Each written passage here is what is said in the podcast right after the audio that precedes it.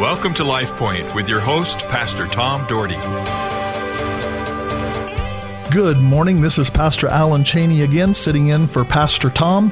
And we are taking some time this Christmas season, this Advent season, in preparation for the celebration of the birth of Jesus Christ, to look at uh, one of his prophecies that we read in the Old Testament. There are over 300 prophecies that Jesus fulfilled in his life, his birth, his death and resurrection. And one of those very familiar passages that we uh, started looking at yesterday has four qualities of what Jesus was going to come to do for us when he came into this world. And it's found in Isaiah chapter 9, verses 6 and 7. I want to read it to you again. And we are going to look at the second character quality today uh, that Jesus came to give us as a gift at Christmas.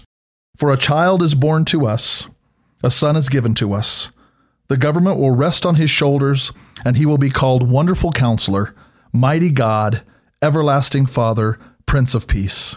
His government and its peace will never end. He will rule with fairness and justice from the throne of his ancestor David for all eternity.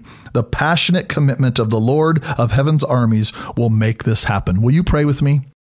Oh, Heavenly Father, Lord, we thank you so much that you, for hundreds and hundreds of years before the birth of Jesus, you had everything planned out. You knew that we were going to be in desperate need of a Savior. And so you sent to him in the form of a baby, because who would be afraid of a baby? And he came to be the Savior of the world for all mankind who will put their faith and trust in him. And so as we celebrate Christmas, Father God, I pray that you would help us to really focus in on all that you came to do for us. And again, this morning, we are going to look at the fact that you are our mighty God. You, you wanted to show that through the life of Jesus. And so we're going to concentrate and meditate on that this morning. Holy Spirit, be with us as we share. In Jesus' name we pray. Amen. Well, again, yesterday we talked about this quality of Jesus being our wonderful counselor. Today, I'd like to turn to the fact that Isaiah foretold that Jesus would be the mighty God. Well, right in that statement, we are seeing again in this prophecy that Jesus was deity, that he was divine, that he came from God, that he was not just another prophet, not just another teacher, uh, not just another good man, that he was the Son of God. So, first and foremost, when we focus on that quality of him being the mighty God, uh, Jesus is our God and Savior. What else might that mean? That Jesus is our mighty God? Well, obviously, when you think about that word mighty, it just gives you the indication that he is in control, that he is in charge of all things. And clearly, we saw that in Jesus' life through the miracles, the miracles that he performed in healing the sick, whether it was the blind or the lame, um, healing people of leprosy. He clearly was the mighty God over our health and illness. But we also saw Jesus perform miracles um, in nature, where he calmed the seas, where he walked on the water. Uh, Jesus, many times throughout his uh, ministry, proved to us that he had control, that he was mighty over all. And then we also know from John chapter 1 that we looked at uh, briefly last week that Jesus was at creation, that it was because of him and through him that all creation was made. And so, this whole concept of this prophecy of Jesus being our mighty God, it began at the very point of creation and then continued on through his, his life and his ministry, uh, through his miracles, through the truth that he shared um, with, with people during that day, with his disciples. And then, as it's recorded in the Gospels, we have that truth of his might uh, even to this day that we can read about. But we also see it all throughout Scripture, this concept of God being mighty. And one of the places that I think about is David and the Psalms when we talk about this concept of God and Jesus being mighty. And in Psalm 24, uh, verse 8, we read, Who is the King of glory? The Lord, strong and mighty, the Lord, invincible in battle. I wanted us to just focus on that concept for just a few minutes this morning. Invincible in battle. I wonder what kind of battles you might be facing this Christmas season. Yesterday, I said that everything during the Christmas season seems to be amplified. That if you're feeling joyful, if good things are happening in your life, then Christmas just seems to amplify those good things. But the same is true, unfortunately, with our discouragements, with our battles, with the circumstances in our life that aren't going the way that we would hope at Christmas. In fact, over the years in ministry, I have come across lots of people that for whatever reason, it's during the Christmas season when they lose a loved one.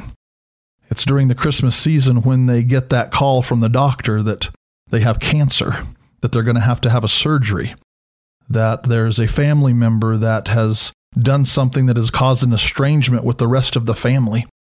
It never seems to fail that some of these most difficult circumstances in life can often come at a time when we feel like things should be so much different.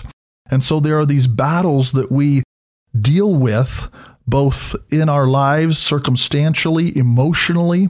And it says right here in Psalm uh, 24 8 that the Lord God is invincible in battle. That is part of what I believe that prophecy in Isaiah meant when he said, Mighty God, that he is able. He is in control of all things, including the things, the battles, the negative circumstances, the discouragements that we face in our life. If we will allow Him to, He will be invincible in those battles in our life as well. What we need to understand, though, is God does not just take control of that automatically. Years ago, I heard somebody say that God is a gentleman, that he does not force his will on anyone. And I like that. That is exactly uh, the nature and the character of God. He patiently waits for us to come to him. And what I've learned, the paradox of life, is that sometimes it's those very struggles, it's those very battles that we need in our life to actually turn our focus away uh, from the circumstances of our day to our mighty God. And I hope with all my heart. In fact, I'm sure that there are some of you listening this morning that can identify in some way uh, exactly with what I'm talking about. And that this Christmas season, it's amplifying your discouragement, it's amplifying your difficult circumstance. And I just want to encourage you that hundreds of years before Jesus was born, that we were foretold that Jesus was going to be our mighty God. And so you can put your full and complete hope and trust in Jesus, knowing that He is big enough, that He is strong enough, that He is able to help you pull through whatever circumstance you're dealing with in life. And sometimes it seems like they just kind of pile on. And that can be even worse at Christmas. I know you've probably heard this too that things always seem to happen in threes.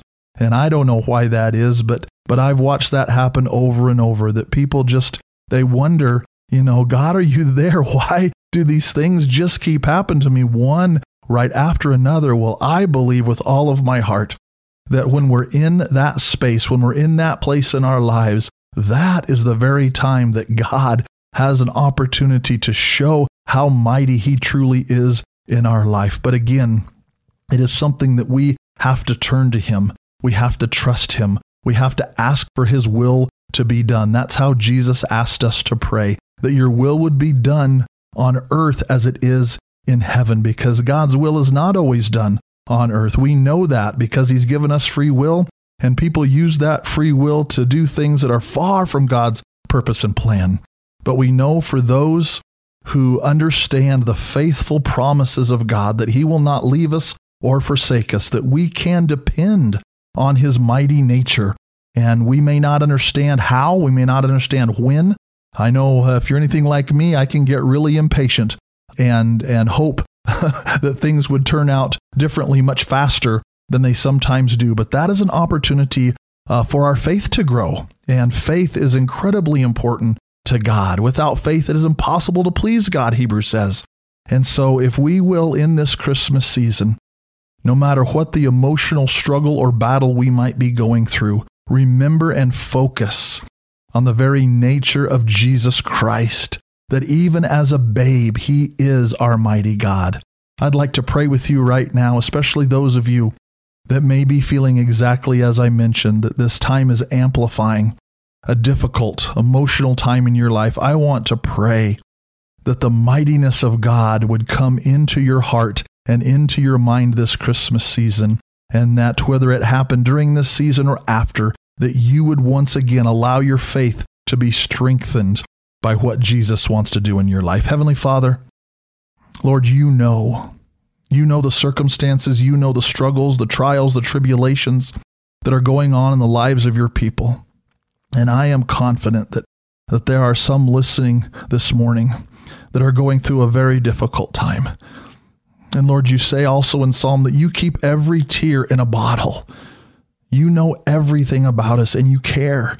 And so, Lord, I pray that if there are some listening that have begun to be so discouraged and are, are starting that process of giving up hope, Lord, I pray that that would turn around today, but that by the power of your Holy Spirit, that you would help your people to focus on the truth that you are mighty, that you are in control of all things, including everything that's going on in our lives. And I pray that you would help us to maintain that position of faith, that we would know that because you are the creator of the universe, that you proved it through all of your miraculous signs and wonders during your life, that Jesus, you are going to be mighty in our lives as well. Lord, I thank you. I thank you for those that are trusting uh, in your promises and trusting in our prayers as well. In Jesus' name we pray. Amen. Well, I hope that this day finds you continuing to celebrate this amazing Advent season, celebrating the true reason of Christmas that Jesus is our mighty God. Have a great day. See you tomorrow. LifePoint is a ministry of the Cloverdale Church of God. If you would like a copy of today's broadcast or would like more information about the church, please call us at 208 362 1700 or write to Cloverdale Church of God, 3755 South Cloverdale Road, Boise, Idaho 83709. You may also visit us at our website, www.cloverdalechurch.org. Thank you for listening and have a blessed day.